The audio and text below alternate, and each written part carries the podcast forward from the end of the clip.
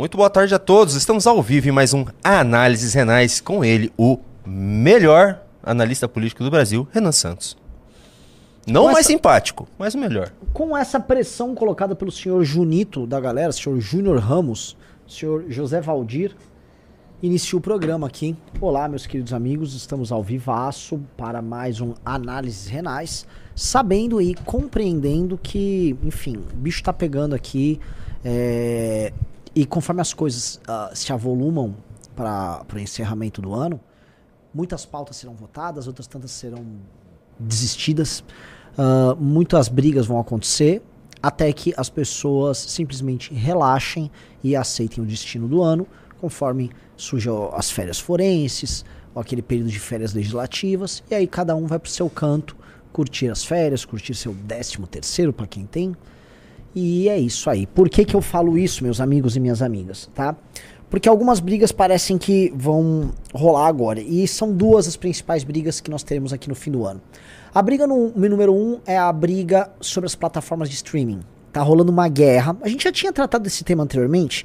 E parece que ele tá vendo uma espécie de prêmio de consolação para a esquerda por conta do PL 2630, o PL da censura, não ter rolado. E o que, que seria? Tá? É basicamente um projeto que trata do Condecine, que está falando de uma fatia, de uma tarifa que é cobrada das plataformas e que passaria a ser cobrada agora das plataformas para incentivar a produção do cinema e do audiovisual nacional. Né? Obviamente que quando você olha na lei e você vê o que, que é, quais são as características do que deve ser produzido com esse recurso, é, tem as mais bizarras coisas no meio. Uma delas é, por exemplo, 20%, 10 a 20% dessa produção, agora não, não sei especificar, ser para produções que envolvam quilombolas, mulheres, índios, negros, gays, trans, não sei, toda aquela pataquada. Ou seja, você pega uma parte importante do recurso uh, dessas plataformas de streaming sendo direcionado para financiar dinheiro na veia a militância woke. Mas não para por aí. Nunca para por aí. Eles também converteriam em status é, as redes sociais em plataformas de streaming tá inviabilizando o trabalho de redes sociais, quase que, ah, vamos dizer, ferrando o trabalho do bom, bom produtor de conteúdo. E aí aconteceria o seguinte: você produz conteúdo na rede social, de alguma maneira você seria penalizado por isso, e você terminaria pagando para que gente woke produza conteúdo nas plataformas de streaming financiado por você. Olha que bonito, que gostoso, tá? Isso é um dos elementos, um dos muitos elementos da lei do audiovisual que está passando agora, tá? E que nós temos que nos organizar para barrar. Boa notícia, eu conversei com o senhor Kim Katsumoto Katagiri e as chances da gente barrar isso estão altas. Tá rolando uma mobilização grande, mobilização de vários setores. Eu vi gamer falando, eu vi o, o parece que o Igor do Flow falou. A gente está entrando nesse tema, muita gente vai entrar nesse tema. E do outro lado você vai ter basicamente a, a patota do audiovisual brasileiro, que é aquele bando de, vamos falar em bom português, aquele bando de parasita que produz sua arte usando dinheiro público o tempo todo tá? Vivendo para, de parasitar o erário, sem produzir peças de qualidade e ainda fazendo militância política com o nosso dinheiro, tá? Vamos barrar essa merda. Então esse seria um dos temas. Outro tema que é importante, que vai rolar na agenda do fim do ano, é a reforma tributária ligados a impostos federais. Estão falando aí de uma espécie de nova CPMF do lulismo, uma CPMF em cima do PIX. Estão falando também em alteração em alíquota de imposto de renda, para você fechar as contas do governo federal, que fez aquele famoso ajuste lá, o arcabouço fiscal, mas para que funcionar precisa aumentar a arrecadação. A lógica do arcabouço fiscal e a destruição do, do, do teto de gastos é justamente estabelecer os parâmetros para o aumento de gastos e estabelecer, porém, uma relação disso com o aumento de arrecadação. A ideia não é diminuir o gasto, mas sim aumentar a arrecadação para aumentar, vamos dizer, abre aspas, a capacidade de investimento do Estado. Capacidade de investimento essa aqui no Brasil, da, da forma como as coisas são, é na verdade capacidade de pagamento de custeio. Tá? O que, que é custeio? É folha, tal, que são gastos que não são discricionários, ou seja, são gastos que já vêm meio que pré-tabelados por lei e que o governo simplesmente vai pagando a mais. Então vai subindo a aposentadoria, vai subindo o salário do funcionalismo, vai subindo é, gastos contraídos. Esses gastos você não tem muito controle e aí você só paga. Então a gente vai aumentar imposto para ficar sustentando uma máquina. E essa merda tem que ser combatida. Ponto. É isso. Não, não, vamos, não vamos aceitar esse aumento de imposto de forma nenhuma. Inclusive porque politicamente isso enfraquece demais o governo Lula. Tá bom?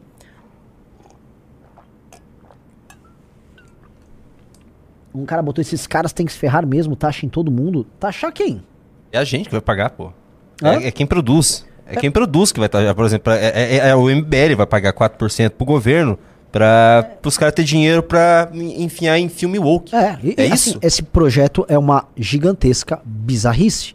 Quer dizer, a gente tem que ser taxado pra, sei lá, o, o- sou a negra lacradora, trans, quilombola do mato e eu monto uma produtora qualquer, entro no lobby pra levantar essa grana, levanta a grana, faço um filme de teor político que ninguém assiste, mas o que interessa não é se o filme foi assistido ou não, e sim a operação, os cineastas, roteiristas, o, toda a turma deles, toda a patota ser bancada com esse dinheiro no processo. Porque o teu compromisso nessa captação não é com o resultado do filme em si, mas e sim com o dinheiro que te alimenta no processo, tá? É, então é muito burro alguém ir contra. É, desculpa, alguém ir a favor desse projeto, tá? É, Juninho da galera, quer. quer você falou que tinha um reactzinho aí? Vamos tem um- colocar um vídeo que o Igor 3K fez um vídeo que tá. Assim, ele postou há pouquíssimo tempo.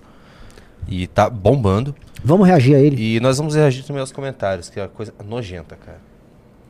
Mas vamos reagir aqui ao vídeo do Igor 3K. Vamos lá. Opa! Bora. 9, que deve ser votada essa semana aí, e é um. Ela pode ser bastante prejudicial pra galera que trabalha com internet, tá ligado? Galera que cria conteúdo pra internet e, e ganha grana com AdSense, ou, ou até a galera mesmo do TikTok, do Instagram, porque ela prevê umas taxações aí sinistras em cima dessa plataforma, porque equipara é, plataformas de criação, assim, como o YouTube. Vocês concordam que Netflix, HBO Max, é, Prime Video, Prime Disney Video, Plus. Paramount, Disney Plus, Star Plus, todas essas aí operam de um jeito completamente diferente do YouTube, do TikTok, do, do Instagram e tal. Os caras estão querendo colocar tudo no mesmo balaio e cobrar 4% do faturamento bruto. Faturamento bruto é antes de você pagar as tuas custas. Então, assim, é antes de você pagar salário. Quem vai segurar essa bronca é nós. No fim das contas vai ficar mais caro o Vai preço ficar mais dos caro streamings. os streams. Ah, o pessoal que cria conteúdo pra YouTube e afins vai receber menos, porque o YouTube certamente vai fazer, vai ter que pagar essa taxa É. e, e vai tirar da grana que iria Aham. pra é tu. óbvio. quem produz conteúdo para o YouTube vai receber menos monetização, porque o YouTube vai passar a ter que pagar 4% do seu faturamento bruto de imposto para o governo depois reverter isso em produções audiovisuais ah, nacionais. Instagram, né? Você que produz conteúdo para o Instagram, mesmo que você não receba nada pelo conteúdo que você produza, essa empresa, o Instagram, né, a Meta, ela vai passar a pagar esses 4%, ainda que não tenha receita de publicidade, ainda que não tenha receita de nada. Mesmo que ela não ganhe nada com isso, que você não ganhe nada com isso, que o conteúdo seja disponibilizado gratuitamente, ainda assim a plataforma vai ser obrigada a pagar um novo imposto. Mesma coisa para o TikTok. Quem ganha dinheiro com o TikTok vai ganhar menos dinheiro porque o TikTok vai passar a pagar 4% de imposto sobre o faturamento bruto. Vou apresentar toda a obstrução, vou atrapalhar ao máximo a votação para ganhar tempo, para que ela demore o suficiente, para que a sociedade saiba que esse projeto esteja sendo votado. E eu tenho certeza que a maioria esmagadora da sociedade brasileira é contra. Ah, é perfeito. Ô, esse vídeo, o, o- quem divulgou esse vídeo? Tá todo mundo divulgando. O Igor divulgou e tá todo mundo compartilhando. Os, os streamers, ah, youtubers, tá todo mundo compartilhando esse vídeo. E o Kim tá participando do vídeo? É. É, assim, eu po- posso fazer um comentário aqui, né? É, nem todo MBL, mas sempre um MBL, né? Não importa a briga que tenha, que é importante, a gente sempre tá envolvido. Precisava de mais ajuda no, no meio político de, dos outros, né? Você acha que vai ter ajuda no meio político dos outros? Isso aqui é, é o. Foi uma resposta esse vídeo também a esse post do BRKS Edu. Vamos dar uma olhada aqui, ó. Vamos lá. 27 pedidos de emenda apresentados, mas sem tempo para debater. Essa é a situação do projeto de lei de vídeo sob demanda que está para votação hoje no Senado e que está mal redigido de forma que agrupa plataformas como Netflix, Prime Video e Disney Plus com YouTube e Twitch. Esse PL tem como objetivo incentivar a produção nacional, o que faz sentido para plataformas de streaming que veiculam majoritariamente conteúdo internacional tipo Netflix e Disney Plus. Mas no YouTube e Twitch o conteúdo vinculado já é em maioria de produção nacional. É óbvio! Nossa, bom, belo ponto do cara. Eles falam tanto em produção nacional, a produção nacional existe, só que ela está sendo feita pelas pessoas e não por grandes empresas. No fundo, a gente está falando em corporações do audiovisual brasileiro.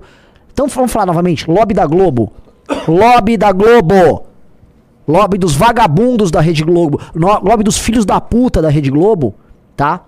Querendo tomar dinheiro do pequeno produtor pra bancar eles. Pra ficar fazendo aqueles filmes merda do tipo Grande Sertão Veredas. Todo mundo é trans. Eu ia falar isso. né? Grande Sertãos Veredas, né? Vai tomar no cu. É, é- é o país dos filhos da puta. Ele- aí ele fala, mas o YouTube Brasil conteúdo veiculado é gemado de produção nacional, então não faz sentido agrupar todos os serviços como vídeo por streaming com o PL atualmente faz.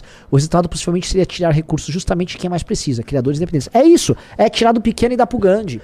É tirar do pequeno produtor de conteúdo e dar pro grande. É tirar do, do sujeito que às vezes tem um canal que tira mil. Porque a gente. é, é, monumentos à riqueza no YouTube, Felipe Neto tem alguns. A maior parte que tira uma renda, a senhora que tem um canal de culinária, que tira mil reais, mil e quinhentos reais por AdSense por mês. É isso o, o dinheiro que dá. Gente, o YouTube dá muito pouco dinheiro. Eu tava vendo os números do Betega, né? O Betega não faz vídeo longo, o Betega faz shorts. Ele tem milhões e milhões de views. Ele não tira praticamente nada. É uma merreca. A- é- essa indústria do vídeo curto não dá faturamento nenhum pros produtores de conteúdo. Quando eu falo merreca, merreca. Merreca da merreca. Então, é difícil você ter renda hoje com isso. Existem os grandes que tem bastante, mas é uma parte tem pouco. Aí esse pouco vai ser penalizado para alguma produtora grande produzir conteúdo financiado pelo pequeno produtor para passar num streaming que ninguém vai ver. E, e, e mais, na lei está previsto cotas disso e daquilo. É ferro nesse bando de filha da mãe. Ferro nesses vagabundos, tá? É impressionante. É, mas não é de agora, assim, o Brasil sempre foi o país disso, né? O Brasil é o país do, do, do grande ferrando o pequeno o tempo todo, do pequeno não se organizando na- nessa luta. É impressionante. E estamos aqui nós, novamente, participando da luta, ao lado dessas plataformas grandes, YouTube e tal, que no fim do dia gostam de ajudar, são os filhos da puta que apunhalam eles. É sempre esse mesmo jogo. Os filhos da puta apunhalando eles, eles financiando os filhos da puta, aí surge a merda, tá a gente tendo que lutar contra essas mesmas mídias que nos tratam como lixo. É, é- é assim, é, é impressionante, seu Júnior da galera. Você acha que. Bom, agora a gente tem um projeto de lei que pode financiar é, basicamente a militância do governo Lula. É. É, é- é isso, é para financiar a militância do governo Lula. Você acha que os bolsonaristas. A maior. A maior. Como que é? A maior oposição que esse país já viu. Você acha que eles estão contra isso? Vamos ver aqui? Ah. Faz o L, o Nicolas Ferreira. Olha só. Eu não acredito que ele tá falando isso. É, é, no outro post também. Aqui, cadê o do Igor aqui, ó? Você vai ver nos comentários. Vota nulo, agora sente e chora. Essa é a maior oposição que o Brasil. Esses caras só pensam neles, cara. Assim, bolsonarista é um nojo, o bolsonarista tem que acabar, Renan Santos. O bolsonarismo é um câncer, o bolsonarismo é uma lepra.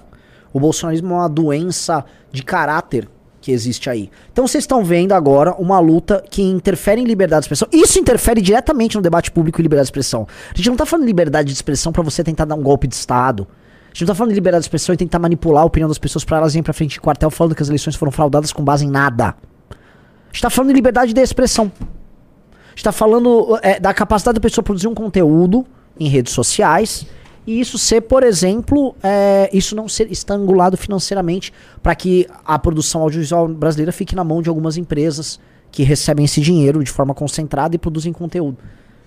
E aí, o que, que o pessoal fala? faz o L! Faz o L! É só isso que sabe fazer.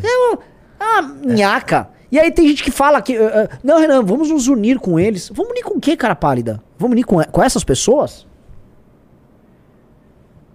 Não tem união com essas pessoas. Não tem união nenhuma. Então não tem união com essas pessoas, cara. Pau no cu deles. É incrível, né, cara? É incrível. Impressionante, E cara. sabe o que é pior? Mesquinharia, vai, depois, mesquinharia. depois vai um bosta. E outra coisa, né? É, é- é vídeo do Nicolas, por exemplo, que vai ser taxado pra ser feito, é, sei lá, vídeo woke. Correto? Sim. Basicamente isso. E eles estão contra. é Contra não, estão querendo zoar, né? E, e quer ter certeza que essa mesma galera vai ficar acusando a gente de ter apoiado essa, a- essa PL depois? É o que eles fizeram com o PL 2630, que só a gente trabalhou. Só a gente trabalhou, eles ficam espalhando aí, tipo aquele Cogos, aquele merda, aquele bando de bosta, fica espalhando que a gente apoiou essas, a, a PL das fake news. Não, eu lembro disso aí, né? Eles O vão fazer a mesma coisa agora, Vaga- é, é tudo o- gente é, nojenta. A gente cara. torpe, a gente, a gente lixo, lixo, lixo, lixo, lixo, lixo, lixo. Então o que acontece? Uma parte da direita tá, tipo, lambendo o Milley, tá? Ah, vivo o Milley, amo o Milley. Outra parte, pff, nem sei o que tá fazendo. Voltou da Black Friday, não sei se ainda tá na Black Friday. É, e os temas estão indo, tá? Então, bem, gente, no fim do dia, é igual o caso do Estadão. Não tinha nenhum desses caras aí enfrentando o, o- a massa, os demorianos, né? A massa de eh, jornalistas sol- do, do governo ah, que tentaram calar hoje um veículo de imprensa que você pode ter todas as críticas do mundo, que já fez matéria com fake news a nosso respeito. Eu tenho, pô, tenho minhas ressalvas a vários jornalistas do Estadão. Verdade seja dita, entretanto, há jornalistas lá fazendo um bom trabalho investigativo contra o governo. E são justamente esses que estão sendo alvo de uma campanha de difamação asquerosa tocada pelo próprio governo. Tá? É, O Estadão resistiu no, ao longo do último sábado e domingo a uma pressão muito grande do governo, que tem como objetivo fazer não valer a pena você investigar o governo. Eles querem mostrar, não é que eles foram calar ali. A estratégia era o seguinte, ó, nós vamos bater tanto de volta que da próxima vez que vocês forem fazer uma matéria investigativa sobre nós, vocês vão pensar duas, três, quatro, cinco vezes. Porque não vale a pena comprar briga. Só que o que aconteceu? Não valeu a pena pro governo também comprar briga. A porradaria foi muito grande do lado de cá. A gente foi pro enfrentamento. Felipe Neto foi acionado, Felipe Neto foi obrigado a recuar. A história ficou muito feia. História não ficou. Essa história até agora, pessoal, é, a emenda ficou pior do que o soneto e eu vou explicar por quê. É, já era ruim o negócio do, do tráfico. Já era ruim essa história de tra- ter traficante dando rolê no Ministério da Justiça e Ministério dos Direitos Humanos. Fica ainda pior quando, na falta de uma resposta decente, eles passam a atacar o mensageiro, que é o jornalismo. Mostrando assim, um, sentiram, e dois, não vão atacar, vamos dizer, o mérito do assunto, e sim o emissor, inventando. Eles inventaram que a Andressa obrigou o pessoal do Estadão a fazer a, a matéria. Você viu que eles fizeram uma denúncia falsa no Ministério Público do Trabalho, e aí divulgaram, olha, ela foi denunciada. Você viu isso, Júnior? Tipo assim, é como se. O, o cara deu esse exemplo, vou dar. Olha, pessoal, atenção. é, Extraterrestres, eu vou denunciar o Ministério Público do Trabalho, estão me obrigando a trabalhar de fim de semana, tá? E aí eu faço, eu, mas depois eu mostro. Gente, tá no Ministério Público, atenção! Saiu denúncia no Ministério Público do Trabalho contra os extraterrestres estão obrigando o Renan a trabalhar. Toma banho! É sério isso, velho? E aí veio o Felipe Neto. É, as notícias falsas! As notícias falsas! Tomando. Filha da canalha. Mas vamos lá. Nosso trabalho. Queria primeiro parabenizar todo mundo que participou dessa luta. Digite um se você participou dessa luta aí no fim de semana contra a turma do Nelipe Feto, seja no. especialmente no, no Twitter, né? É, digite um. Ah, se você gostou da nossa luta, pô, entra no Clube MBL. Tá cada vez melhor o Clube MBL. clube.mbl.org.br. Todo mundo que entrar no clube vai receber revista Valete autografada. Eu vi que só entraram duas pessoas com o Arthur. Eu tô ficando realmente preocupado, porque vocês sabem que. é, eu vou anunciar aqui. Amanhã começa oficialmente a coleta de assinaturas de uma determinada instituição. Tá? Cadê aqui? É amanhã, galera! E eu vou me dedicar um pouquinho menos, espero eu, à operação do MBL. Então, se vocês me deixarem sozinhos na operação do MBL com o clube e tal, eu vou ficar muito, muito irritado. E assim, eu confio em vocês, vocês como vocês confiam em mim, e o clube tá sensacional. Sensacional. Então entra hoje na minha live, tá? Os cinco primeiros que entrarem no clube, eu vou sortear uma segunda valete pra eles. E aí vai de 5 em 5. Então, por favor, não quero estragar a qualidade da live falando isso. Então, bora que bora. Eu quero começar. Amanhã eu quero começar com o pé direito. E eu quero que vocês comecem com o pé direito. Então vamos entrando. Você pensa, ah, quero entrar. com- Entra agora, entra agora. Tô precisando de vocês. Energia positiva, bora que bora, galera. Vocês são meus irmãos eu preciso de você. Preciso entrar nessa guerra tranquilo, tá? Outra coisa que eu quero pedir: estamos com 3.500 pessoas, caminhando pra 4, mas só 1.500 likes. Dedanha aí, taca, taraca, taca, cara, caraca, taca, cara, caraca, taca, taca, Vamos, vamos parar, taca, com like, isso. like, vamos, parar, like. com- vamos parar com esse tipo de coisa. O quê? Dancinha, cantoria. Por quê? Acho estranho. Vamos chamar de chato aqui, que eles vão chamar de Tá chato. bom, tá bom. É... Tô brincando, pode fazer. Pode fazer o triângulo também. Ah, faz tempo que eu não faço uma tinglingada, né? Eu, to- todo mundo que entrar no, no clube eu vou, eu vou tilingar, tilinguilingar hoje. Mudança, inclusive. É, então vamos entrar, vamos lá. O 345 já entra rápido pra eu fazer o primeiro sorteio aí, tá? O, o time já tá pronto pra operar. O que, que foi, Junito? O que, que você botou aí? Cruzou é? Vamos voltar aqui para o tema. Hum. Ah, me mandaram isso aqui, eu achei interessantíssimo. Deixa eu mostrar para você. PL de obras nacionais em streaming pode beneficiar filha do. Ah. Ah! A possibilidade da Câmara aprovar na próxima semana um projeto de lei que obriga o serviço de streaming a reservar blá blá blá blá blá blá tem um feito curioso. A filha do autor da proposta, que é atriz em uma série nacional, poderá ser diretamente beneficiada. O drama brasileiro Sintonia, que atualmente está no catálogo da Netflix, tem sido principal a atriz Júlia Yamaguchi, filha do ministro Paulo Teixeira. Ah, é verdade, é do Paulo Teixeira o projeto. Foi ele que em 17 sugeriu a aprovação, a, sugeriu a proposta original, que já tem requerimento de urgência para votação no Senado. A proposta a ser levada no plenário quer que 10% do faturamento bruto das empresas de mídia seja aplicado em produções nacionais, atingindo majoritariamente plataformas estrangeiras como é, blá, blá. A empresa não divulga dados sobre seu faturamento no país, mas ultrapassou a marca de 4 bilhões de dólares em blá blá blá. A versão recente do relatório ainda sugere que 10% do montante destinado às obras nacionais, ou 1% do faturamento bruto, vá para, olha só, olha só, produtoras identitárias, empresas com no mínimo 51% de capital de grupos incentivados, como mulheres, negros indígenas. Ah, meu amigo, você tá entendendo o que tá sendo dito aqui, né? O que está sendo dito aqui para todos vocês é o seguinte: nós vamos financiar instituições do capitalismo woke, tá?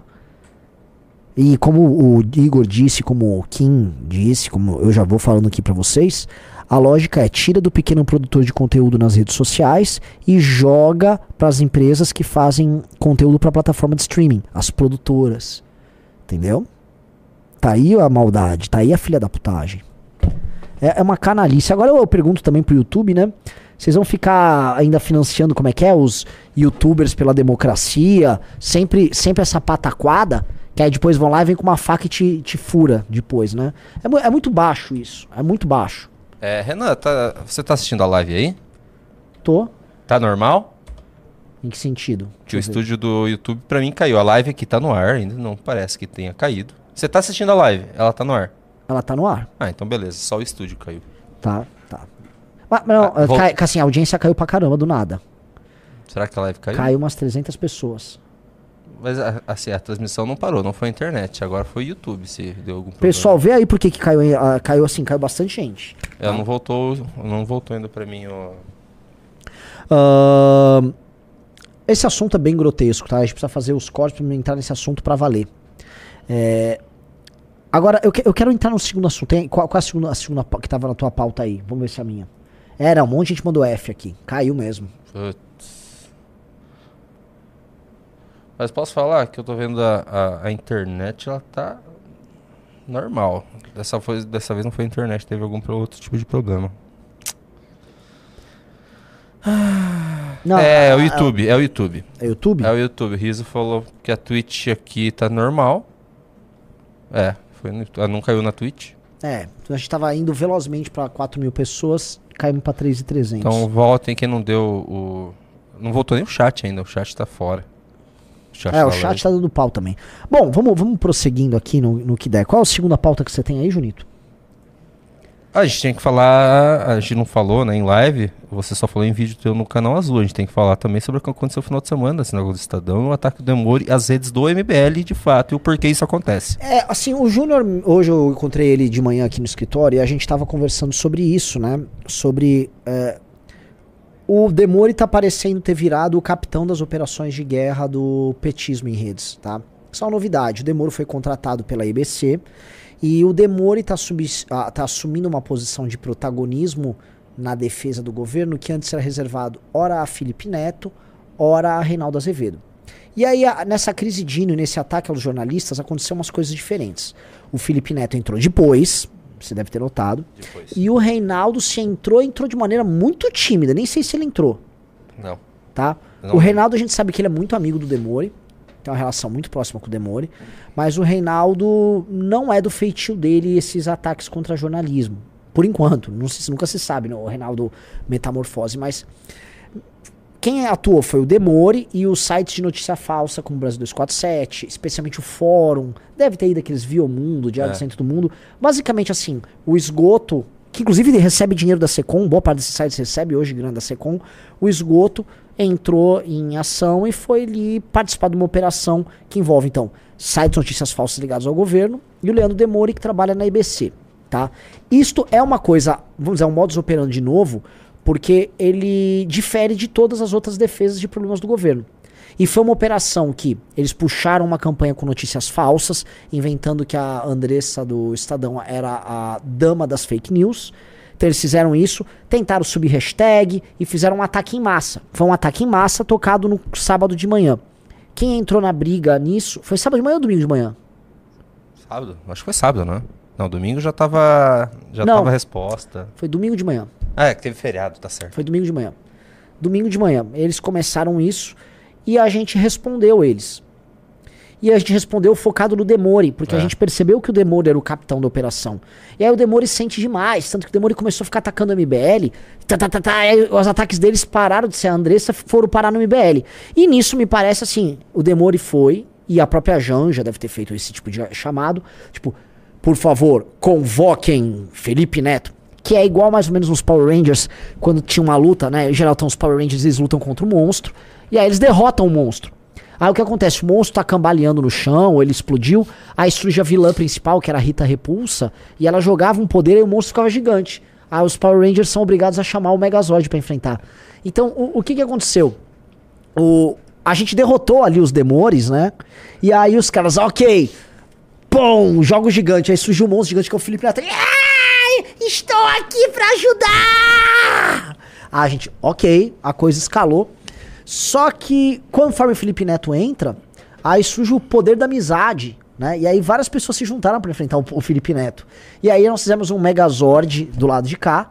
E em pouco tempo nós jogamos um canhão no Felipe Neto que chama-se Blaze, né? Seu argumento não vale porque você é da Blaze.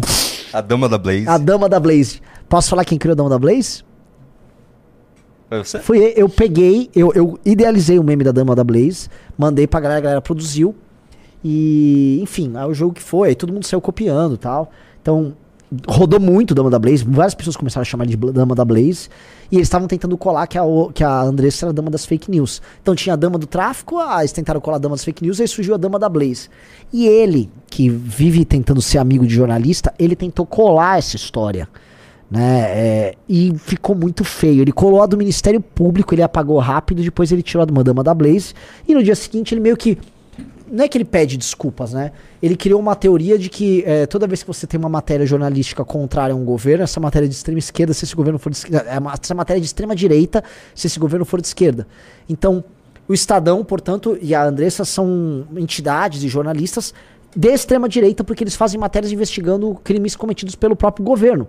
E pro Felipe Neto, portanto, isso é uma correlação lógica, e ele acha que ele tem um papel de fiscalizar isso. O que é mentira, o Felipe Neto tem um papel de ser um pelego em redes sociais do governo. Ele tem esse papel de ficar, ah, quem eu ataco? Aponta o dedo. Só que ele mexeu com jornalismo. Ele achou que ele tava com as costas quentes por causa das Veras Magalhães. Outra que a gente, né? Essa aí é o seguinte: essa não vai esquecer aquele Roda Viva de maio de 2020.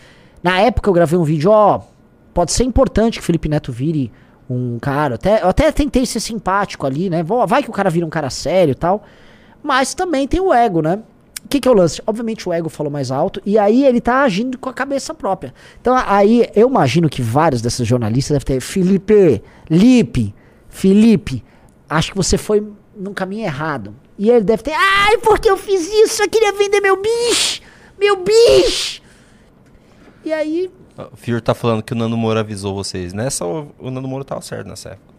O Nando, sim. É, não, tá o Nando tem vários. O Nando tem várias. Assim, a gente tem um, duelo de eu avisei, a gente e o Nando, né? É. Tipo. Nessa deba- o Nando avisou. Nessa o Nando avisou. Teve aquele debate também do Arthur com o Nando, que o Nando fala: ah, é, não, esse cara tava eles sabiam antes isso aí do Bolsonaro.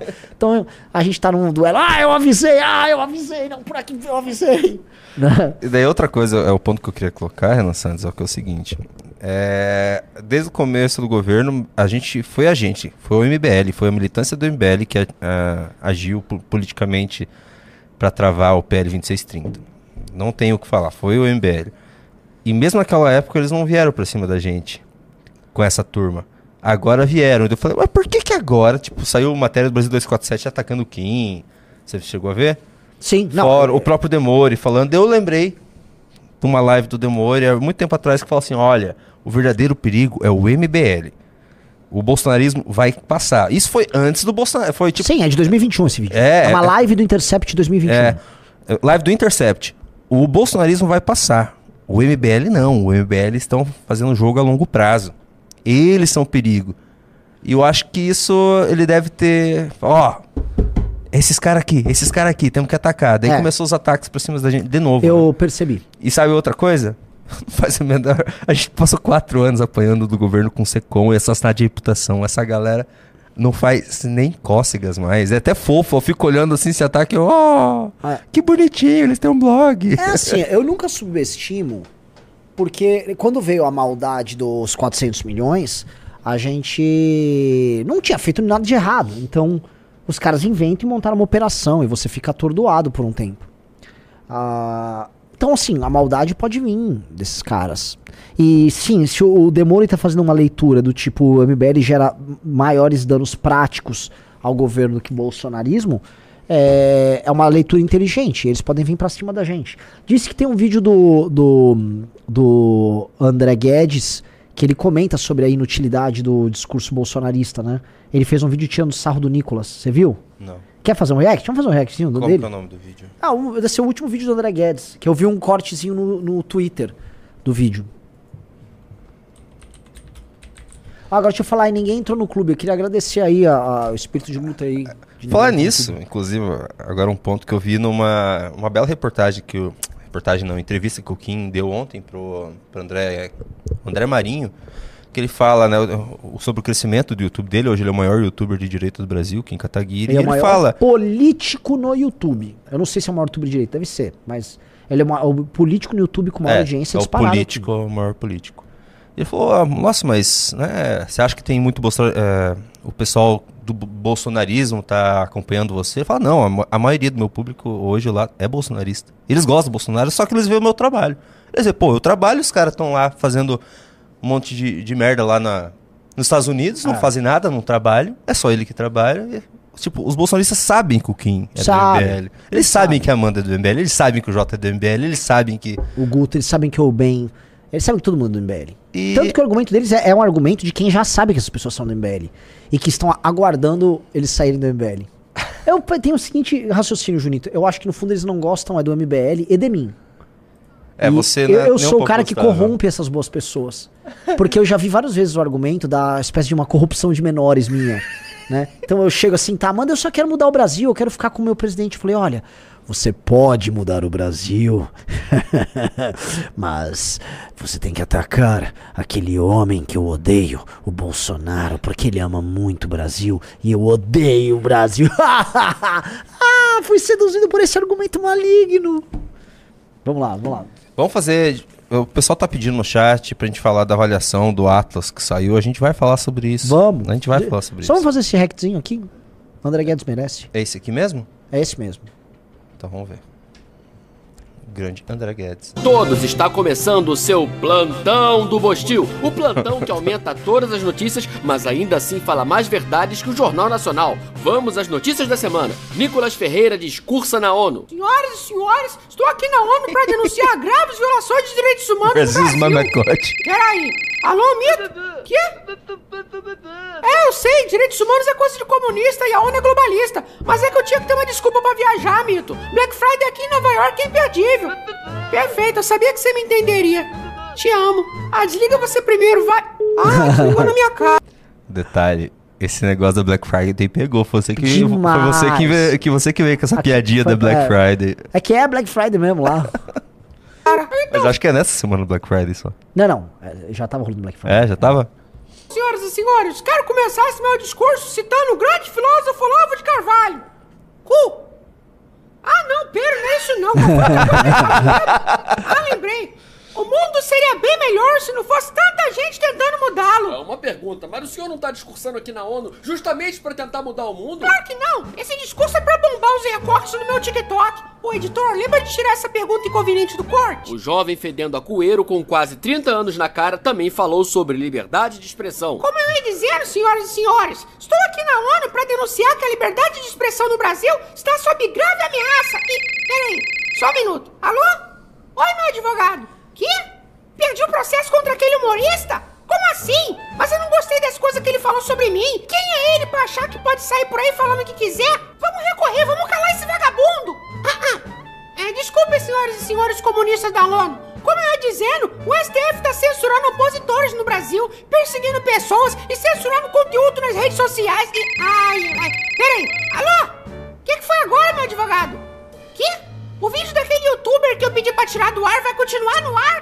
Não, eu não aceito! Temos que tirar de qualquer jeito, temos que calar esse idiota! É, o que, que eu tava falando mesmo, senhoras e senhores? Até me perdi aqui. Caramba, eu tô ficando sem assunto, tá acabando meu tempo. Eu preciso falar alguma coisa pra dar um bom recorte com muitos likes. Ah, já sei. Corta aqui pra mim, pega no meu melhor ângulo. Vamos bombar no Insta. Atenção, que eu vou falar agora uma coisa genial que vai mudar o rumo da política no Brasil. Atenção, 3, 2, 1.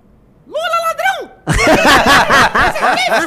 Caramba, eu sou um gênio, pode falar a Só verdade. isso que saiu, Olha, mas... com esse corte ele realmente conseguiu um bilhão de likes. Simplesmente intancável. Pior que ele consegue mesmo. Consegue, porque a galera. Ah, ele denunciou o Lula é ladrão! Le- Lembra aquele... Quando ele começou, na primeira semana? Qual que era Sim. aquela foto que foi, nossa... Ah, com nove dedos. É. É, que aí é a maior. Tipo assim, ah, agora eles, eles zoaram. Fora o Lula, né? É, Era fora Lula. É, Tipo, 10 milhões de likes. é. O Bostil. Vamos para a próxima notícia. Flávio Dino é acusado de se reunir com o Lorde do Mal, Darth Vader. Mas isso é um absurdo. A extrema-direita fica inventando coisas sobre mim. Ministro, mas esse aí do seu lado não é o Darth Vader? Ah, pronto, lá vem a extrema-direita vendo disco voador onde não existe. Daqui a pouco estão me chamando de Jabba the Hutt como se houvesse qualquer tipo de semelhança física. Mas, ministro, tá todo a respiração do Darth Vader. Ah, só me faltava essa, essa extrema-direita das conspirações, que agora houve respirações. Mas não é conspiração, ele tá bem aí do seu lado, ministro. Ainda que fosse verdade, o que dizer sobre essa extrema-direita que acha que eu tenho conhecimento de tudo que ocorre no meu ministério? Mas eu tenho um documento Tá muito. aqui Ó, passa lá. pelo senhor Pô, dá, quer ver, ó? Não, dá, dá o play. marcando reunião com o Darth Vader pra hoje. Tem até a pauta Pausa. da reunião, ministro. Ele fez uma coisa muito boa, que assim, o corpo do Flávio Dino, ele é torto. Porque realmente o corpo do Flávio Dino, porque o Flávio Dino ele já virou um ser meio disforme, né? Então, o que acontece? O corpo dele é torto pra direita. O ombro dele parece estar deslocado da própria massa corporal ali. É, e o Flávio Dino, você olha o corpo dele, realmente já, ele já tá perdendo uma forma reparei. humana. É, é, é, é bem isso. E o, e o tipão dele, ele sempre fica nessa. assim, é, porque mais uma ilusão. Ó, veja, só está imaginando que eu. Da, da, da. É, o, é, é, o estilão dele tá muito manjado.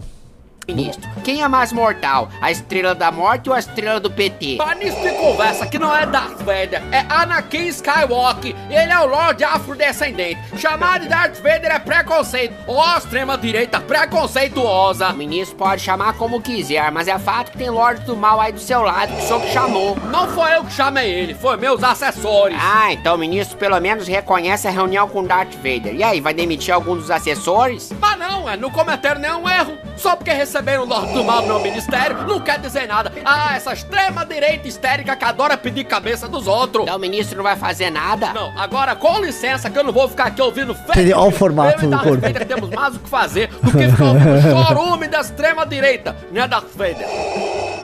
Bom, pelo menos acho que depois dessa ele não vai virar ministro do STF. E eu condeno Kim Kataguiri a 30 anos de trabalho forçado na Estrela da Morte. Ah, poxa, eu queria tanto fazer sashimi do japa com meu sabre de luz. Tá bom, sashimi então. Oba! Simplesmente in- intancável o Bostil. E a nossa última notícia de hoje. A Amazônia está pegando fogo como sempre. E a imprensa está calada como nunca. Que a Amazônia pegando fogo porque a Amazônia nunca esteve tão fresquinha. É estupefaciente o que a extrema-direita está fazendo. O Ministério Público.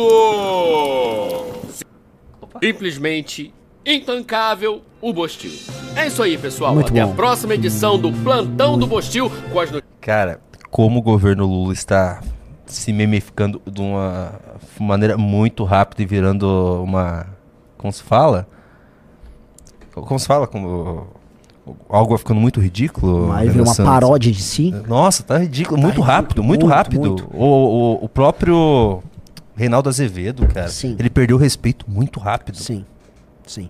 Agora sim, né? Ele tá comemorando porque, graças ao tipo de jornalismo dele, ele tá. Ele conseguiu botar a Band na disputa lá com CNN, Jovem Pan e Globo News nas TVs fechadas no horário dele, tá?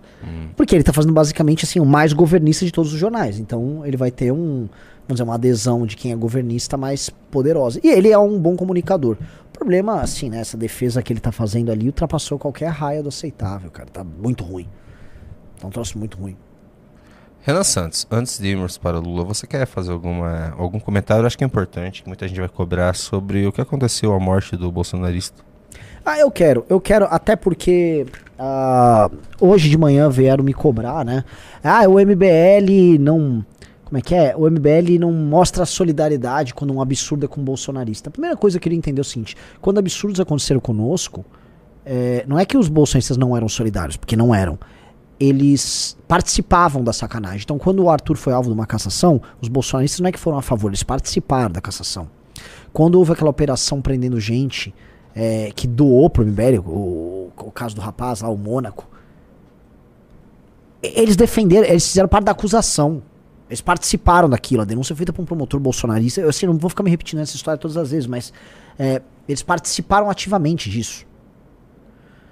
Então, calma. Não existe assim, ó, você não tem que falar, ah, você é obrigado a ser solidário com bolsonaristas, porque não existe uma recíproca. Não existe recíproca. Pro bolsonarismo, pro bolsonarista tudo é válido contra alguém que eles veem como adversário do Bolsonaro. Então, assim, tudo é válido. Ah, o MBL é um problema? Tudo é válido contra o MBL. Ah, mas é ilegal, é injusto. Não tem solidariedade nenhuma. Então não venham fazer essa, vamos dizer assim, essa exigência de uma espécie de uma solidariedade a priorística, tá? Da nossa parte, porque isso não é simétrico. E aí você pode, ah, mas vocês vão se igualar a eles? Não, não vou me igualar a eles em nada. A gente vai olhar o caso em questão e vai emitir a nossa opinião. Sempre entendendo que a nossa opinião ela não vai ser dada mediante a pressão de alguém que acha que a gente tem que demonstrar um tipo de compaixão é, em nome do. Ah, vocês vão ter que ser olímpicos com o bolsonarismo enquanto o bolsonarista não é olímpico com a gente. Não, não vou ser. Não, não vai rolar dessa maneira. Vou olhar o caso a caso, tá? E o caso a caso desse cara é o seguinte: é um absurdo a prisão dele por tanto tempo. É absurdo o tamanho das condenações que essas pessoas estão tomando, porque estão condenando apenas o- os pequenininhos. As tias e tios que foram engranados, foram engrupidos. Ora, mas essas pessoas ainda tentaram um golpe de Estado? Sim, elas acreditavam que estavam tentando um golpe de Estado, tá? Eu também não vou aqui ficar reduzindo o que aconteceu. Eu não vou mudar o que eu disse. Essas pessoas acreditavam que estavam participando de uma. Não de uma tomada que eles assumiriam o poder. Eles não estavam armados. A tese central deles, eles iam fazer um caos ali para que as Forças Armadas viessem a agir.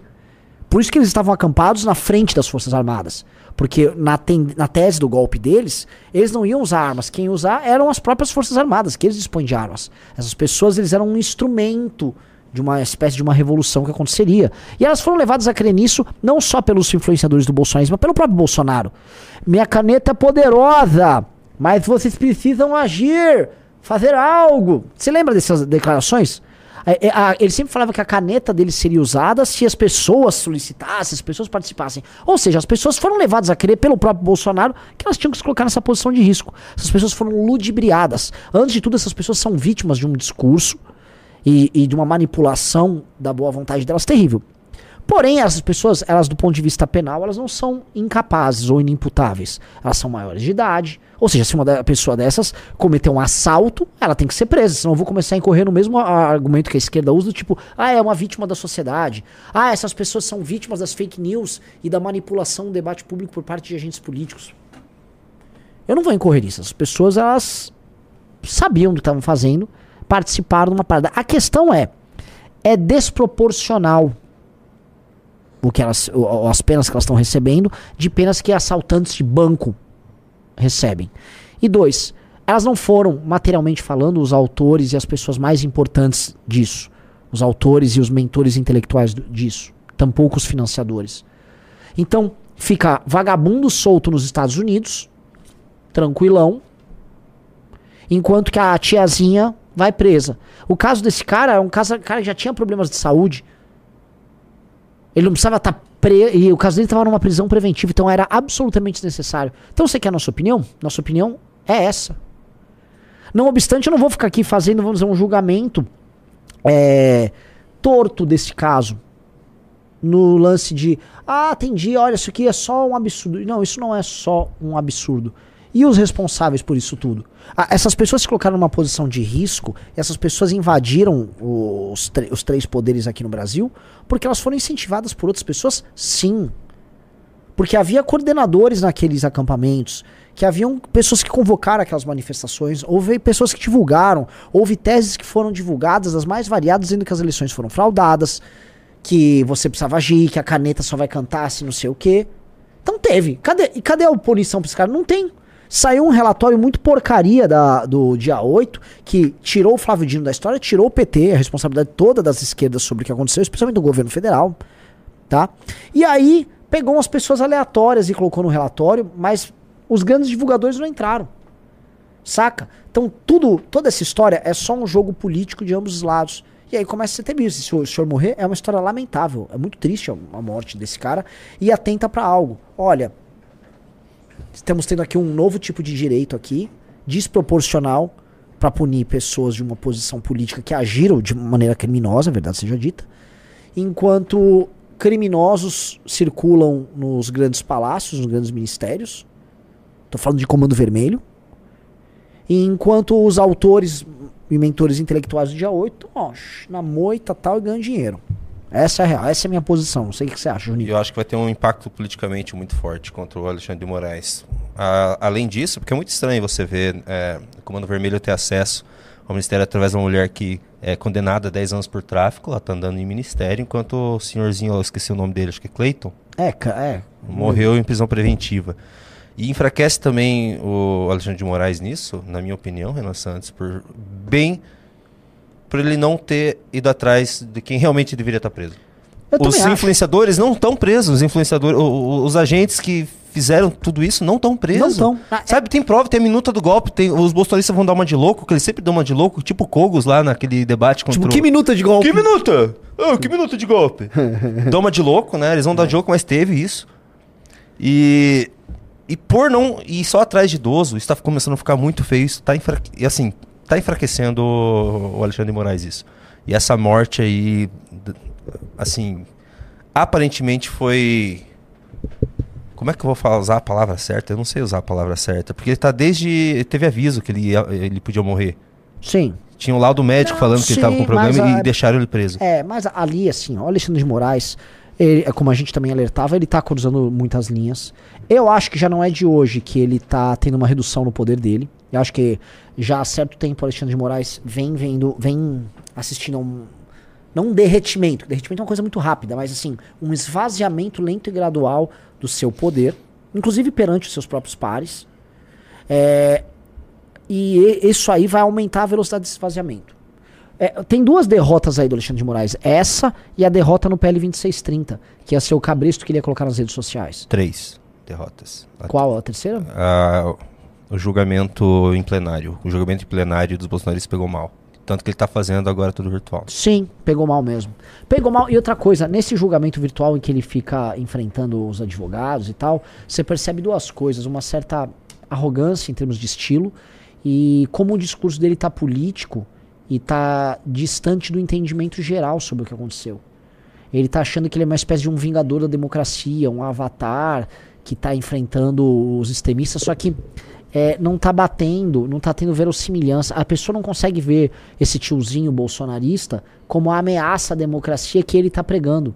O, a- não- não- os significantes ao redor do- do- dos julgados, dos réus, não estão batendo com a imagem que ele fala. O cara tá pintando assim, o Darth Vader do golpe militar. E do outro lado tem o Dr. Nelson, um vovô aleatório, uma, uma tia do Zap. Que por mais que são pessoas equivocadas, que por mais que eventualmente participaram de invasões, que por mais que quisessem um golpe de Estado, essas pessoas não, não aparentam se aquilo, até porque eles não estão no comando nessa escala. Você não tá falando que eles são, por exemplo, algum influenciador que tá lá na Flórida, que mandou gente na frente da casa de. de. de. de general do exército. Né? Não tô falando desses caras. Não tô falando de grandes financiadores que teve. Não tô falando dos influenciadores todos. Da rede de comando, havia uma hierarquia. Então, complicado. E eu acho que se isso continuar, esse processo de, não derretimento, mas esvaziamento do poder do Alexandre de Moraes, eu acho que vai ficar até estranho, até uma prisão do Bolsonaro mais pra frente. Eles podem, talvez já tenham perdido a chance. Ó, um Não cara sei. botou aqui o Matheus, eu acho que o MBL bate muito mais no Bolsonaro que o Lula. Mentira. Mentira. A gente bate muito mais no Lula do que no Bolsonaro. Não obstante, nós estamos inserindo num campo político à direita que tem como líder um, um fracassado como o Bolsonaro. E que paga o preço de estar preso nessa liderança. E entendam uma coisa: uma liderança ruim no próprio campo é pior do que padecer na mão do inimigo. Porque tira seus próprios meios de ação e reação contra o inimigo. O teu pior inimigo é sempre o inimigo interno. Vocês sabem disso. O, o Inclusive, as Bolsonaro. estratégias de guerra híbrida hoje em dia são sobre alimentar o inimigo interno. Olha o que está acontecendo hoje, por exemplo, aí no Santos. O PL, eu até postei hoje no meu Twitter, ele está numa guerra muito forte. O núcleo duro do, do bolsonarismo, na verdade, está em guerra com o Duda Lima e o Valdemar Costa Neto, por espaço. O Bolsonaro é tão incapaz de liderar. O cara teve 58 milhões de votos, ele não consegue fazer um projeto político próprio para a própria base. Se ele tivesse coragem, se tivesse vontade de trabalhar, ele começava do zero. Sim. Saía todo mundo do PL, ó, a gente vai outro partido e começa de novo o Papa. Não, ele quer uma matia, tem que trabalhar. E trabalho não é com o senhor Jair, né, Renan Santos? Sim. Fazer Trabalhar é projeto dá muito difícil, trabalho. gente. Trabalhar é uma parada complicada. Estão na mão do Valdemar Costa Neto. Sim. E o Valdemar humilhou o Bolsonaro essa se- esse final de semana. Você chegou a ver o que aconteceu? O Carluxo, o Bolsonaro, não, não queremos o tal do Lucas Sanches, que é o ex-MBL, lá, porque eles têm um outro nome. O Valdemar lá e colocou ele na Globo. É. Valdemar, honestamente, desculpa o termo, o Valdemar cagou. Sim. Cagou pro, pro. E é isso, né? Porque assim, o que tá rolando ali é uma. A Valdemáquina tá usando a marca Bolsonaro pro que der e vier, tá lançando seu monte de. Vamos falar a verdade, a maior parte dos deputados tá compradaça no plano do Valdemar. Sim. Então, porque é o seguinte, o Valdemar vira pro Nicolas e fala, ó, em Minas, eu vou montar a base política pra você. Então eu vou montar uma estrutura de prefeitos e vereadores, Nicolas, pra você. Ah, o Nicolas olha, o Bolsonaro nunca fez isso por ele. Ninguém vai fazer isso por ele. O mesma coisa a turma lá do PL que tá no Paraná, em todos os estados. É, eu- O Valdemar vira, eu vou montar uma estrutura pra vocês, participem comigo nisso. Enquanto isso, eu tô cuidando do Bolsonaro aqui, assistência jurídica, financeira, tal, palanque, mulher dele roda o Brasil. E aí, cara, o balanço de poder, ele, né, ele altera. Só que toda vez que ele tá criando quadros novos, usando a marca Bolsonaro, mas alicerçado num pacto com ele, quem se fortalece não é o Bolsonaro, mas é ele. Até um determinado momento em que a marca Bolsonaro se desgasta, ele usou, ele chupou tudo que havia do Bolsonaro, fortaleceu ele, e aí ele vê como dar um, vamos dizer assim, uma pivotada em linguagem de, de startup no Bolsonaro, que seria o seguinte, pega essa massa crítica que ele gerou e aí faz virar outra coisa. Tipo, ó, vou apoiar o Tarcísio em 2026, essa turma vira tarcisista e aí quando viu o mito, oh, gosto muito do Bolsonaro, nosso herói Bolsonaro, tenho muito respeito por ele. E ele vira só uma marca que já foi, tá? Podem anotar, é este o plano, tá? É, E o Bolsonaro precisa do STF agora, quem a- e o Valdemar manda, ó, vocês vão apoiar o Zanin. Vocês vão apoiar tal pessoa. Eles apoiam e o Bolsonaro precisa do Valdemar, isso que é o pior. sim, O, ó, o Bolsonaro vai ficar pianinho. O Valdemar vai cagar na cabeça do Bolsonaro Oh. e vai ficar quietinho. O Valdemar ficou. O PL do Valdemar ficou bilionário usando o Bolsonaro. O Valdemar tem dinheiro infinito para administrar ali. Essa é a realidade. Essa é a triste realidade deles ali. Pra fechar esse assunto, Ana Santos. Ó, tamo com 4.800 pessoas. Dedo no like pra gente chegar a 5 mil, tá? Pra fechar esse assunto, só deixa eu tirar isso aqui. Comente. Você e as ruas com uma única e focada pauta, impeachment do Alexandre de Moraes. Eles estão esquentando o público ali, mas isso também é uma política de. Eu acho que um pouquinho de morde a sopra relativa ao que aconteceu na viagem lá nos Estados Unidos. Apesar que o Nicolas saiu bem, né? os outros saíram machucados, o Nicolas saiu bem. É, E aí eu acho que é um teste ali com o próprio público também, né? De tentar resquentar, porque houve uma manifestação que foi dia 15 de novembro que foi vexatória.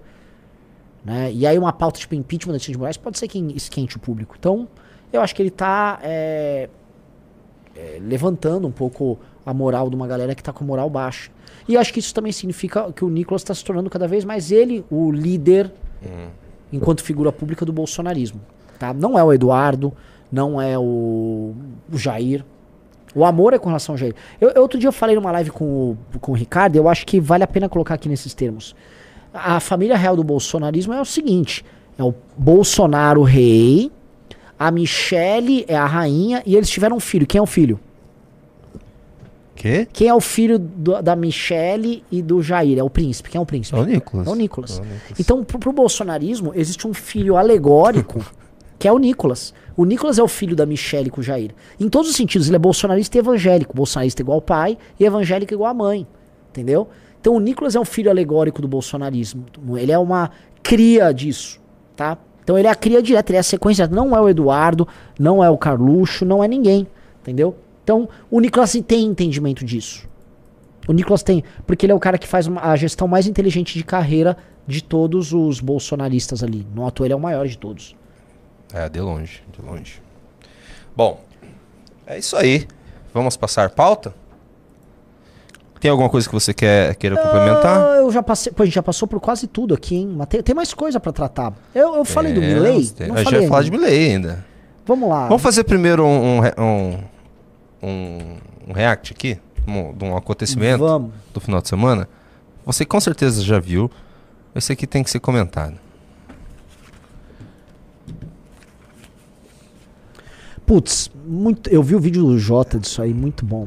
Assim, é, duas lésbicas. Tá, tá na matéria, nas matérias que saíram que é, foi um flagrante de homofobia. Ah, né? Flagrante de lesbio, lesbofobia, porque segundo elas, as as estavam gravando porque foram vítimas de homofobia de segurança.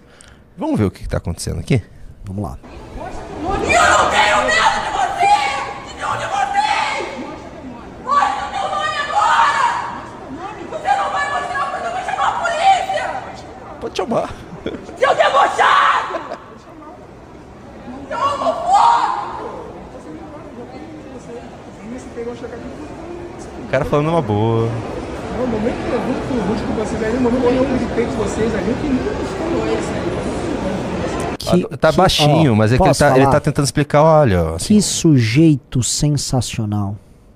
Homem, brabo, sob pressão, com algum canalha filmando, com duas figuras cretinas, narcisistas até o último, tentando expor, destruir a vida dele, gritando, uma, uma senhora horrível, né, coitada. Eu vou fazer esse ataque à imagem dela, uma, senhora coitada desprovida de qualquer tipo de qualidade estética ali, berrando como um, um porco indo pra abate, né? né? Esse cara, ele tava de serviço no dia da consciência negra. Aliás, o Jota lembrou bem, né? O dia da consciência negra é que os negros estão trabalhando. Não é feriado pro negro. É um feriado na prática para as pessoas que têm posições sociais um pouco maiores, que via de regra são mais brancos, né? Então, o negro tá trabalhando ali. O negro que tá, tem que trabalhar numa posição de segurança, que não, é salário, não vai pagar o melhor salário do mundo ali, mas para Isso aí foi em Niterói, né? Ele deve morar ali na Baixada, ou, ou mesmo em Niterói.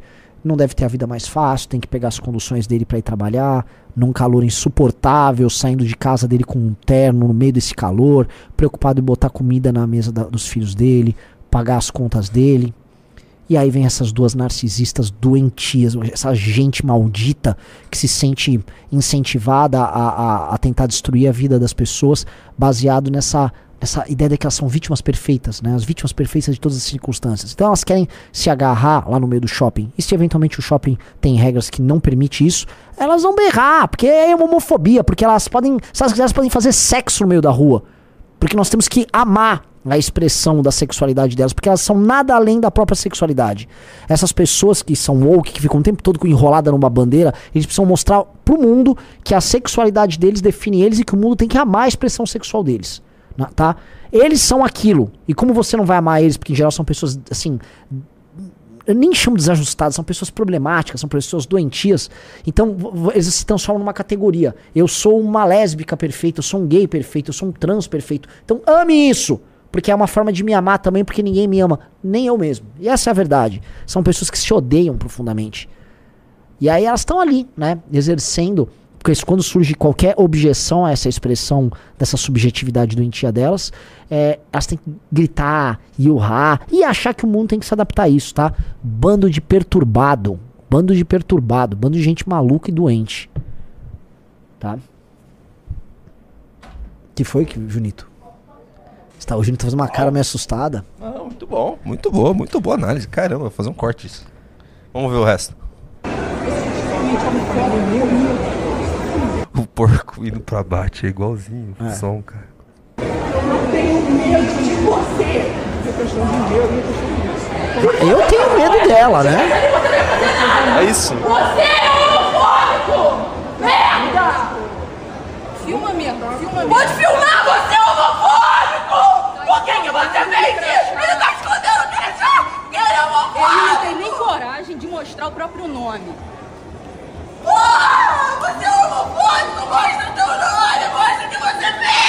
Olha o que você fez. Olha só.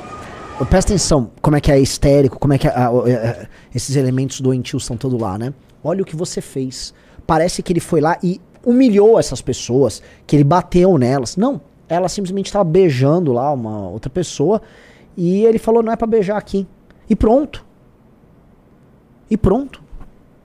Ora, se adapte às regras daquele espaço, aquele é um espaço nem público, é um espaço privado. Que tem regras específicas. Ela que se adapte às regras, maldita. Aí olha o que você fez.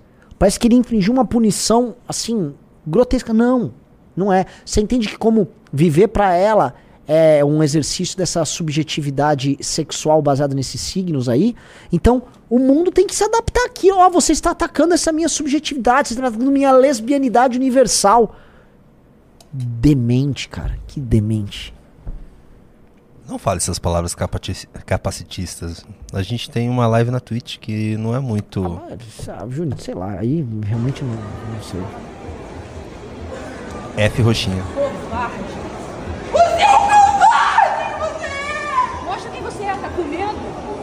Tá com medo Você tá com medo de perder teu emprego! Tá! S- Olha, sim. Como eu disse, ele é um sujeito que tá trabalhando. Esse frame é maravilhoso. E assim, a postura. Gente. é. Aqui, assim, uma. Eu vou pedir aplauso pra ele, mas não só aplauso pela postura como um todo dele, tá?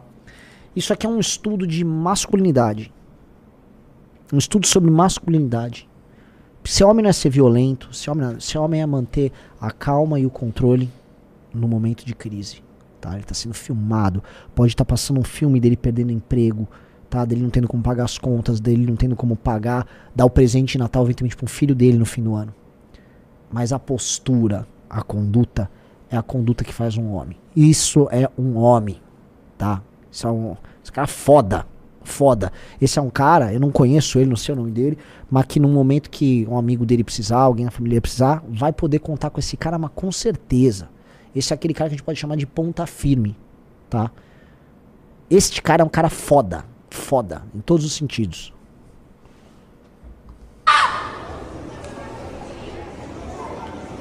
Chega na encolha. Maltrata Veja, surgiu um outro homem negro pra ser defenestrado por elas.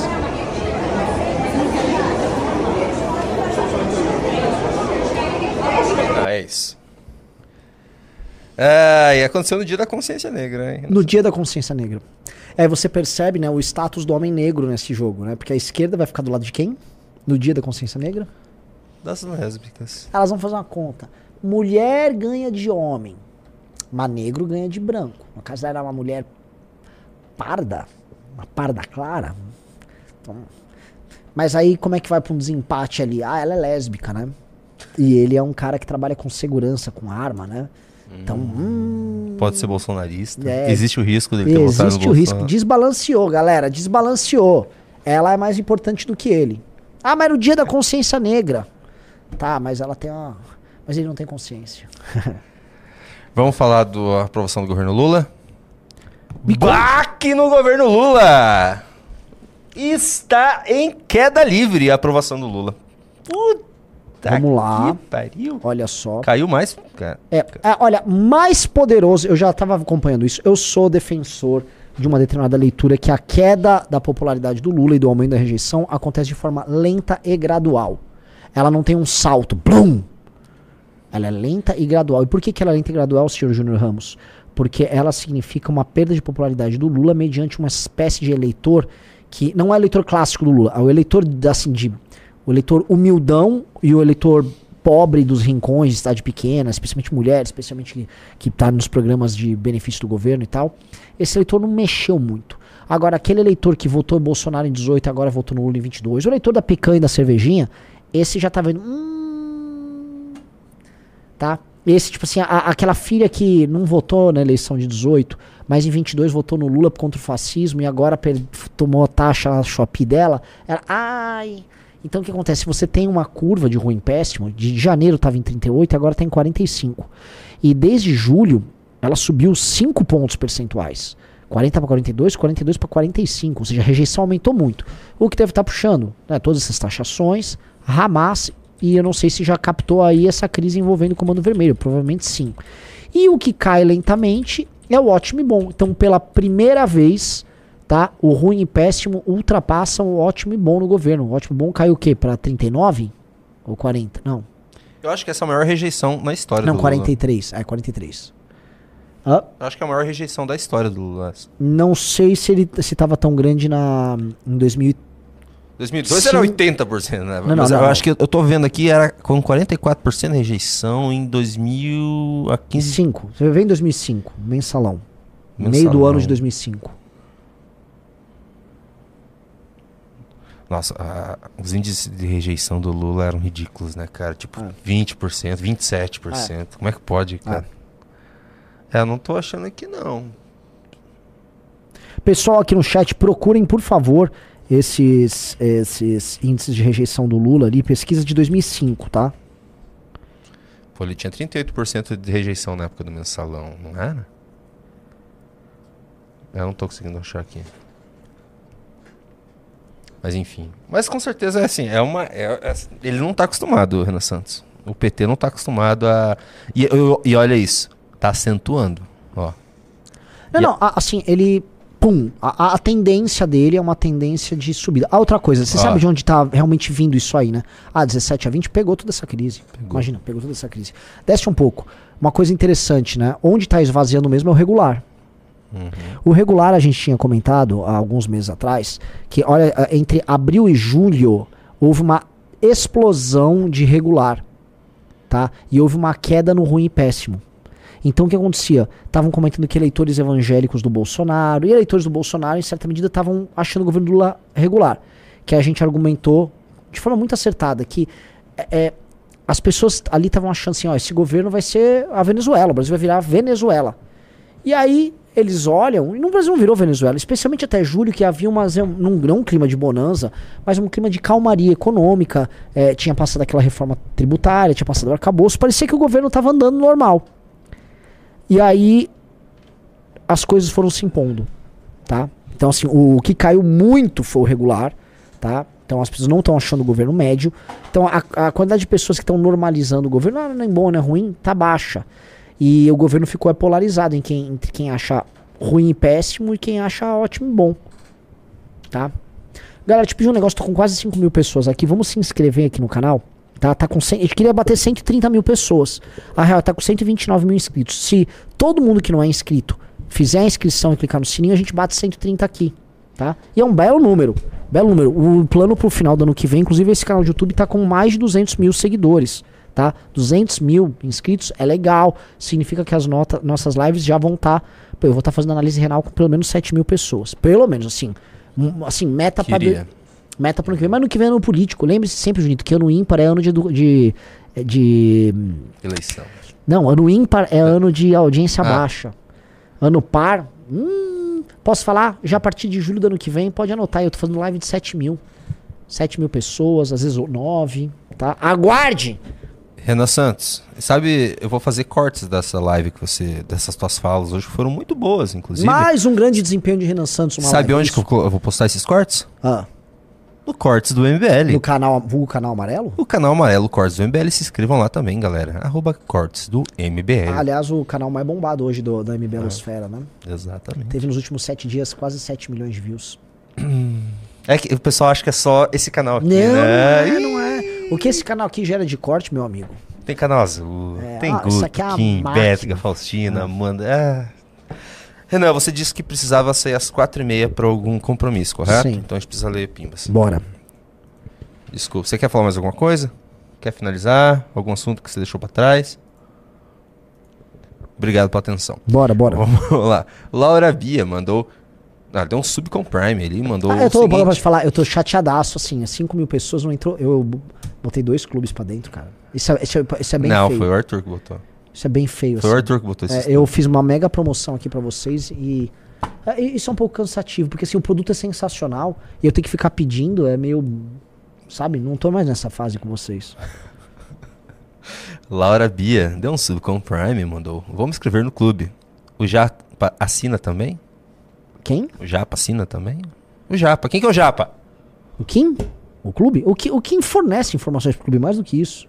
Não, assina, acho que ele assina a revista, no caso, ela tá falando. Ah, assina a revista? Se entrar, ó, eu vou, é. Laura. Não, Não. se a Laura entrar, eu faço quem assinar. Só a Laura. Só a Laura. Vai, Tá bom. Laura, se você entrar, no Laura, clube, deixa eu ver se aparece uma Laura. aí. na live, se você entrar, o Kim assina a revista. O Sakamoto de... Sakamoto de Suka deu um sub com Prime, muito obrigado. E o Bia Couto também deu um sub com Prime. E o Vinoc95 deu um sub com Prime, muito obrigado. Soft mandou o seguinte: agradeço ao Draxas pela inscrição dada de presente. É isso aí, vamos para o YouTube. Entrou a Laura? Não, não entrou não. Ih, não entrou. O Pandora Esculturas mandou 10,90, mas não falou nada. O Bars 95 mandou 5 reais. Assinei o clube e não recebi as minhas revistas. Pode me ajudar? Estamos mandando todas, cara. Foram 100 550 revistas autografadas. Eu não consegui autografar mil, mil e cem revistas no mesmo dia, entendeu, galera? Assim, é muita revista autografada. Então eh, tem que eu assinar depois o Arthur. A gente assinou tudo e já estão enviando. Então elas foram enviadas até o começo da semana passada, então elas estão em trânsito. Só que mó galera tá recebendo já. Alberto Alves mandou 5 reais. Daí Renan e Junito, porque os inclusivos da Agenda Woke nunca falam dos cegos, cadeirantes, surdos e mudos que realmente precisam de mais atenção? Uma hora eles vão usar e depois vão descartar. O Leonardo Gonçalves mandou 5 reais. Falem sobre a quitação mágica do estádio do Corinthians envolvendo o Lula. Nossa, Nossa, ó, ó, posso velho. falar? Vale a pena a gente tratar. Amanhã eu vou tratar disso Vamos. com bastante carinho, que eu tô bem a par. Histó- Essa história é uma da canalice. Ca- Essa história da impeachment, tá? Isso, obviamente, é tráfico de influência. E o Lula, obviamente, e a Caixa, a mesma coisa, estão cometendo um crime ali. É um crime de responsabilidade. Você não pode cancelar essa dívida dessa maneira, igual estão fazendo. O Satoshi Júlio mandou 5 reais. Fale sobre a união do Tommy, o Ranger Verde, se unindo aos Rangers contra os Z. O Z? É o O Zed? Não era o Zod? É Zed? É, sei lá, É Zed. Sabe o que eu vou falar? Eu gostava do Tommy. Todo mundo gostava do Tommy. Todo mundo gostava do Tommy. Ele tinha uma flautinha, não tinha? Só digo uma coisa aqui. Não tinha flautinha? conhece, ó.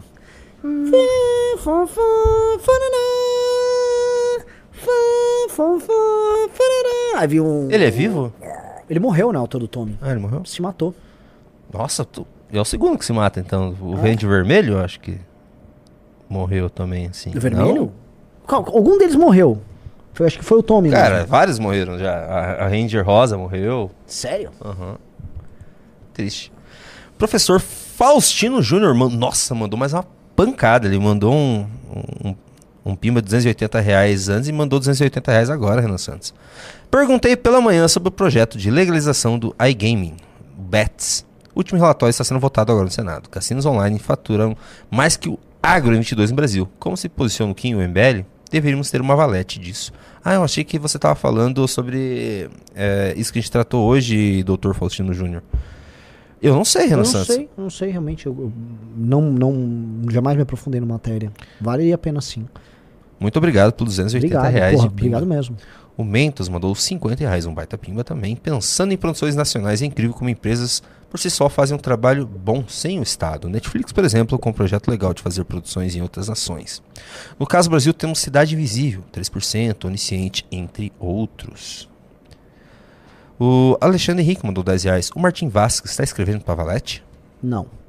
Kaique Ramos mandou 10 reais. Rapaziada, vocês já votaram no Thiago Braga para influenciador de Eu já votei no Thiago? Braga. Vocês já votaram? Vamos dar uma força para o refutador de comunista. Sim.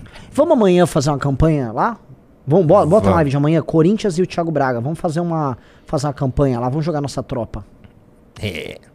Cavaleiro Artórias mandou 5 reais. O meu herói não usa capa, ele usa Insider. No último vídeo do Thiago Braga, tinha vários seguidores falando que queriam ser professores inspirados nele. Não, mas Putz, assim, o é Thiago Braga é. Eu sou muito fã Cara, dele, tem uma parada assim, né? O Thiago Braga tá recuperando a imagem do professor de história. O professor de história é uma figura. Já existe no imaginário brasileiro, não? Uma figura pouco confiável que distorce a história em nome de ideologias que, específicas que ele defende e conta uma história de uma maneira chata. Porque quando você conta a história é, tendo como premissa, vamos dizer, o materialismo histórico dialético, e aí relações de produção, aí você explica qualquer fenômeno histórico mediante relações ou sistemas de produção. Por exemplo, ah, Roma precisava se expandir no Mediterrâneo e enfrentou Cartago apenas por uma questão de domínio do comércio. Não era só sobre domínio no comércio. Não era só sobre isso, pô. Nunca foi só sobre isso. E essas explicações, assim, que reduzem tudo a um economicismo idiota. Então, você estuda a história do Brasil mediante ciclos. Ciclo da cana, ciclo do café, ciclo da borracha, né? E não é só sobre isso, cara. Não é. Não é só coisas econômicas que motivam tudo, não. Então, contar a história nessa perspectiva é tudo, vamos dizer, o, o ser humano ele é vítima de circunstâncias sistêmicas, assim, e não existe o, o papel humano ou outros elementos que afetam a história. E o Thiago quer contar a história da maneira mais interessante possível. Eu amo história, eu só gosto de história, no fundo eu gosto mesmo é de história. Então, imagina que eu vou vendo a história só como uma sucessão de ciclos econômicos. É chatíssimo. E não é verdadeiro também. O cara. Tá. Ó, deixa eu falar um negócio. Olha pra mim aqui em câmera. É, se você não tem cartão de crédito ou tá sem limite, está quebrado e quer entrar no clube, eu tenho uma notícia boa. É o link mbl.org.br barra VC no clube. VC de você, né? VC no clube. Então se você entra em mbl.org.br barra VC no clube, tem uma pausa. Pare a live agora e já salve isso aí ou entra no link. E aí volta a assistir a live. E aí quando terminar a live, vai lá e preencha que nós entramos em contato com você e ajudamos você a entrar no clube. A gente vai ver uma maneira de você entrar. M é, é este link aqui, tá? mbl.org.br barra VC no clube, tá? E com isso você vai conseguir entrar mesmo. A gente tem nossos artifícios aqui muito loucos, né? Bora que bora. Maravilha, maravilha. Pô, o Thiago Braga é bem legal, cara. Eu não, assim, a- aqui nesse, nesse escritório, principalmente nesse prédio, a gente acaba vendo bastante gente famosa, né? Sim. E tal. Mas eu vou dizer que a, a, a última tietada que eu dei no Thiago Braga, eu fiquei bem feliz, cara. Como? Ele veio aqui no prédio? Não, eu pedi pra ele me mandar um vídeo dando um salve. Ah, sim, sim, verdade. Foi, foi bem legal, eu fiquei bem feliz, cara. Ele é acho, que, legal. acho que é inevitável que um dia ele apareça aqui no prédio. Tomara, tomara. Só não quero que ele se misture muito com a gente, senão ele pega, vai pegar o hate Lógico, do MBL. Eu quero que ele só é. cresça e É. faça sucesso, que ele é muito Ah. bom, cara. Ah. O cara legal, Thiago, mandou 5 dólares. Quero mandar um abraço pra todo mundo do Pelos Canos. Renan nos Space dos bolsos. Ah, eles acham que você manipula todo mundo e que somos manipulados, coitados. Quem acha? O, o Space dos bolsonaristas. Que a gente entrava, lembra? Ah, eles acham mesmo. Eu, tenho um, eu teve um Space, eu sem querer cair num Space Liberdade, eles estavam atônitos. Não, porque eles tinham aqueles adolescentes de 14 anos, dão revista, dão isso, dão aquilo. Eles acham que a gente tá tipo. co- Eles acham que nós somos um bando de Sócrates e estamos corrompendo a juventude com revistas, né? Ah, meu Deus, estão sendo corrompidos. Ah, eu- a, a criança, assim, tava louca pra ser um bolsominion e a gente corrompeu ela. O Natan Felício mandou 10 reais, Renan Santos. Ele tá dando uma bronca aqui que ele mandou o Pima semana passada falando do problema do Avalete e não recebeu mensagem ainda. Da revista de Segurança Pública. Senhor, mande de novo uma mensagem agora, lá na, na revista Valete no Instagram. Manda agora revi- mensagem, eu vou falar agora com a Luísa e eu vou entender. Tá? E me manda no meu Instagram também um print de que você mandou uma mensagem e que ninguém respondeu. Tá? Porque aí o bicho vai pegar, porque eu falo com a galera, falo, Renan, todo mundo, a gente responde todo mundo. Então, mande um print que você mandou uma mensagem anterior e ninguém respondeu. Por favor, no Renan Santos MBL. Roberto Carlos vou mand- ver e vou fazer uso disso. Roberto Carlos mandou 5 reais. Senhor Renan, para o presidente. ass- Senhor Renan, para um presidente brasileiro assumir essa final de Lula, cite três características que ele deveria ter e honrar para melhorar o Brasil. Três características para assumir depois do Lula. Cara, o cara tem que ter muita coragem. Co- Coragem. Primeira de coisa é coragem. O cara tem que ter uma inteligência sistêmica que é capaz de entender que você vai ter que mexer com coisas interconectadas extremamente complexas que envolvem o Estado brasileiro, redes de interesse e tal. É, e paciência. Paciência porque não vai ver resultado rápido em nada. Nossa, eu conheço uma pessoa que tem essas três características. Eu, quero muito devolver o Brasil pra ela. Eu também, cara. Tô num processo de devolução aqui. O- nos bastidores da América mandou 5 dólares. Boa tarde, MBL. Obrigado por entrar em contato comigo através da Fernanda. Ela me orientou como fazer parte do clube. Sou residente de Boston, USA. Uau. Opa, muito bom. Ah, é vizinho do Felipe Menezes, que nunca mais mandou pima. Caramba. Fábio Santos mandou 5 reais. Faça um vídeo ou live se aprofundando nessa eleição argentina. Temos muito a aprender. Recorte interessante. Milei teve muitos votos de mulheres jovens. Sim. O Milley teve muito voto de jovem também. A campanha do Milley, ela, assim, o eleitor do Milley é diferente do eleitor do Bolsonaro, tá? O eleitor tiozão velho votou no massa. Você viu isso? Porque é um eleitor corporativista, um eleitor sindicalizado. O eleitor mais jovem tá tentando se livrar do velho, né? Na verdade, há uma rebelião geracional ali. Eu não eu não, eu teria que estudar isso para falar com mais propriedade, mas eu, eu- ouço muitos relatos sobre isso, uma revolta geracional. Tipo, ó, minha geração tá ferrada. O que é bom. O que é bom, mas O Henrique mandou 27,90. Estava vendo a entrevista do Kim ontem e só digo uma coisa: coloquem ele num coach vocal. Com essa voz fina, ele não ganha nenhuma eleição majoritária. E eu concordo, eu acho que o Kim precisa de uma fonoaudióloga engrossar a voz verdade, dele. hein? Gostei, gostei da Eu acho que assim faz todo sentido. Várias vezes isso tá me incomodando já. Eu, um cara sério, competente, tem uma voz muito esganiçada. Isso pode fazer diferença em milhares de votos, Renan Santos. Nossa, é, vou falar agora. E não custa nada, sabe? Sim. O Itamar Ferreira mandou 5 reais. O Valdemar, no fim, será um agente que acabará com Bolsonaro. Coisa que não aconteceria caso Bolsonaro tivesse vontade própria. Não entendi a pergunta. Ele acha que se o Bolsonaro tivesse vontade própria, ele não acabaria nas mãos do Valdemar. Ele não tem capacidade, por isso que ele se. Ele sempre foi do É lógico. centrão, ele não. Ele sempre quer colocar o problema pros outros, os outros têm que trabalhar, pô. É. Exato. Felipe Menezes, olha ele, mandou 2 dólares. Nanã derrubou helicóptero. O que fará com o meu jatinho? É. Tá. Rafael de Barcelos Coelho mandou 5 reais. Existe possibilidade do ótimo barra bom do Lula ser degradado? O que deve acontecer para essa faixa de eleitores ser afetada? Eu acho que esse ótimo barra bom do Lula não baixa de 38, 37. Torço pra baixar, tá? Mas eu acho que, a não ser que venha uma crise muito grande, crise, crise, pra ele virar uma Dilma, aí a coisa cair pra 20, menos de 20%, é, ele vai ficar sempre tendo esse número aí. Que é um número que não reelege ele, tá? Em bom português. Porque aí significa que ele vai ter sempre mais de 50% de rejeição, que é isso que a oposição tem que buscar. Um Lula com mais de 50% de rejeição, tá? Que significa um Lula incapaz de se reeleger. Felipe Elmor mandou 10,90. Fala sobre o Bolsonaro ir na posse do Milley. Ah, Ah, faz sentido, faz é, sentido, é um porque o aliado. Milley, o, é, o Milley é aliado e o Milley usou muito a imagem do Bolsonaro Sim. lá para se eleger. Sim.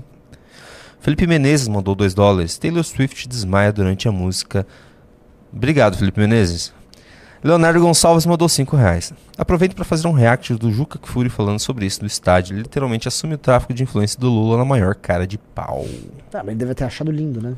Tekken Violento mandou 5 reais. Já pensa em usar o Live Pix? Acho que é melhor. Ah, já vou responder que não, porque não é seguro para. Imagina colocar uma conta no MBL no Live Pix, não é nada seguro.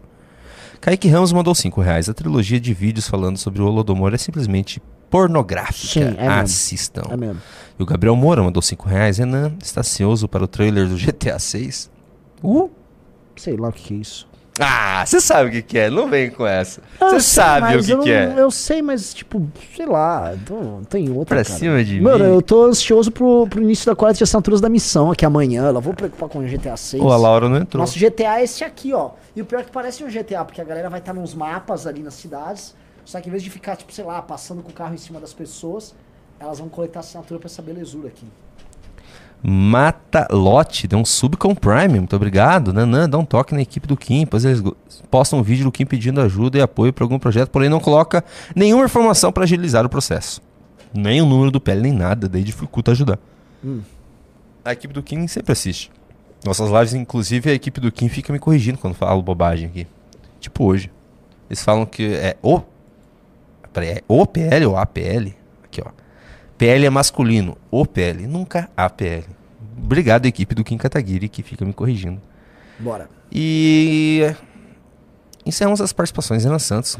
Belíssima live. Bela Nossa. live, hein? Bela live, galera. Aqui, ó, na 1, Muito obrigado a todos vocês que participaram. Tô muito, muito feliz. Baita live. Baita live. Tô, tô chateado real com vocês com o fato de não terem entrado no clube. Tô, eu confesso que tô. Acho indigno. Mas, enfim, é da vida. Ah, peraí. Faltou um pimba aqui do Thiago Vieira, verdade. Desculpa, Thiago Vieira. Acabei pulando sem querer. O que mais me assusta na história do shopping é quão pouco vale o profissionalismo contra a opinião pública. Estamos vulneráveis a essas injustiças. Fato. Fato. É uma realidade. A gente precisa ir atrás, ver o que aconteceu. Se ele for demitido, seria uma injustiça Sim, muito não, se ele for grande. demitido, a gente vai tentar fazer uma campanha pra ajudar ele, com certeza. Então é isso aí, Renan Santos. Valeu, galera. Um abraço Fomos. a todos e fomos.